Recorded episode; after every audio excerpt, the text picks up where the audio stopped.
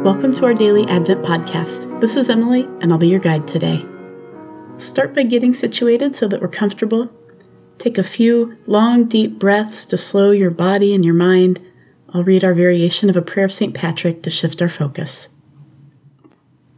I breathe in love as I stand today, calling on the source, the wellspring, and the living water, believing in the threeness, witnessing the oneness, on my way to meet you face to face. And now we'll have our breath meditation. So on the in breath, say, I breathe in love. On the out breath, as I stand today, I breathe in love as I stand today. Go ahead.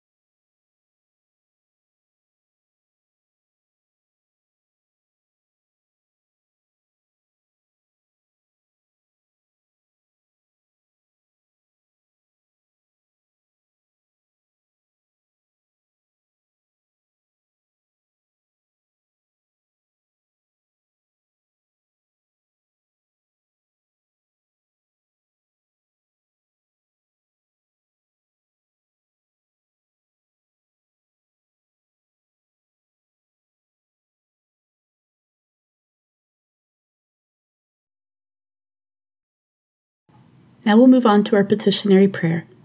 Today we'll pray for people whom we have a hard time loving. Let's take about 25 to 30 seconds of silence to pray for and remember those whom we find most challenging and lift them into the light of love. Go ahead.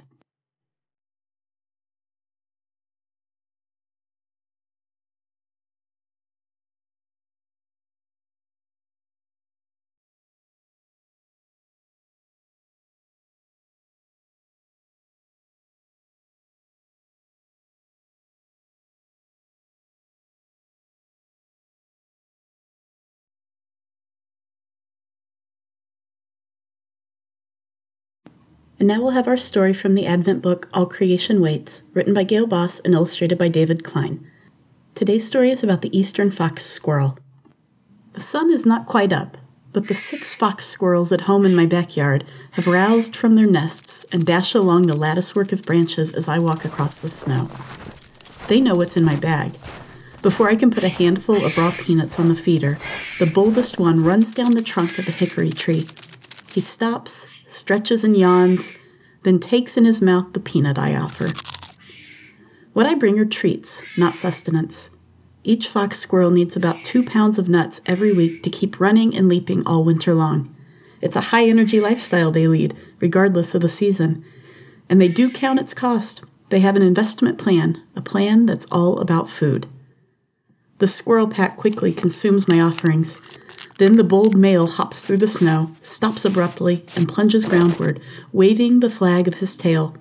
When he pops up, his mouth is bulged wide with an acorn. He knew it was there. He knew it was a red oak acorn, a rich energy gem. He buried it himself after a fall day's feeding spree. Perched in the hickory and oak trees, he and his companions would speed eat, dropping nuts only partially consumed working to add as much fat as possible and as quickly as possible in order to spend time on their main investment strategy. Glutted, the squirrels ran to the ground and scattered, burying nuts hauled from the trees. Each squirrel burying one nut at a time, time after time. It seemed a huge spill of energy. But it would have cost them more energy still, and been futile, to fend off the deer, turkeys, and raccoons that also craved the fat, dense nut meats. Instead, the squirrels hid them to keep for themselves the food that fuels their winter liveliness. Not white oak acorns, though. Most of these they ate on the spot. Whites, they know, sprout within days, rendering them useless as food. But red oak acorns they wisely and shrewdly buried. Less tasty, yes, but reds stay unsprouted in the cold ground. Plus, they deliver a more powerful dose of energy, badly needed in the bleakest cold. These the squirrels took greater pains to protect, hiding them farther from the tree so thieves will be less likely to uncover them. Including thieves of their own kind, always nearby and watching.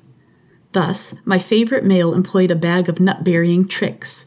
He would dig a decoy hole, or two or more, before depositing a nut, or after. He came back later and reburied nuts in new places. Some of his stashes will be found, even under a carpet of snow, by the keen noses of his neighbors, and he will find some of theirs. Those are bonuses.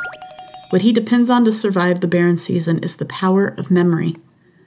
I imagine him curled in his nest, a wind tight arc of leaves and twigs high in the tree, each night consulting the map in his memory. On it is impressed not only the location of each nut, but also its kind. Which of the thousand shall he retrieve tomorrow?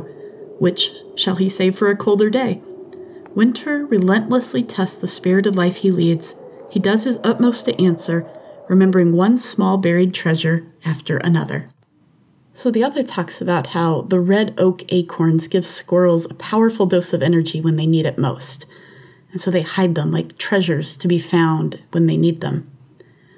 And that reminds me about how Jesus talked about how God's good realm is like that, that it's like a treasure that's buried in a field. And so I thought we could take a minute to meditate on how God's presence is worth looking for and is as precious for us as buried nuts are for the eastern fox squirrel. Go ahead.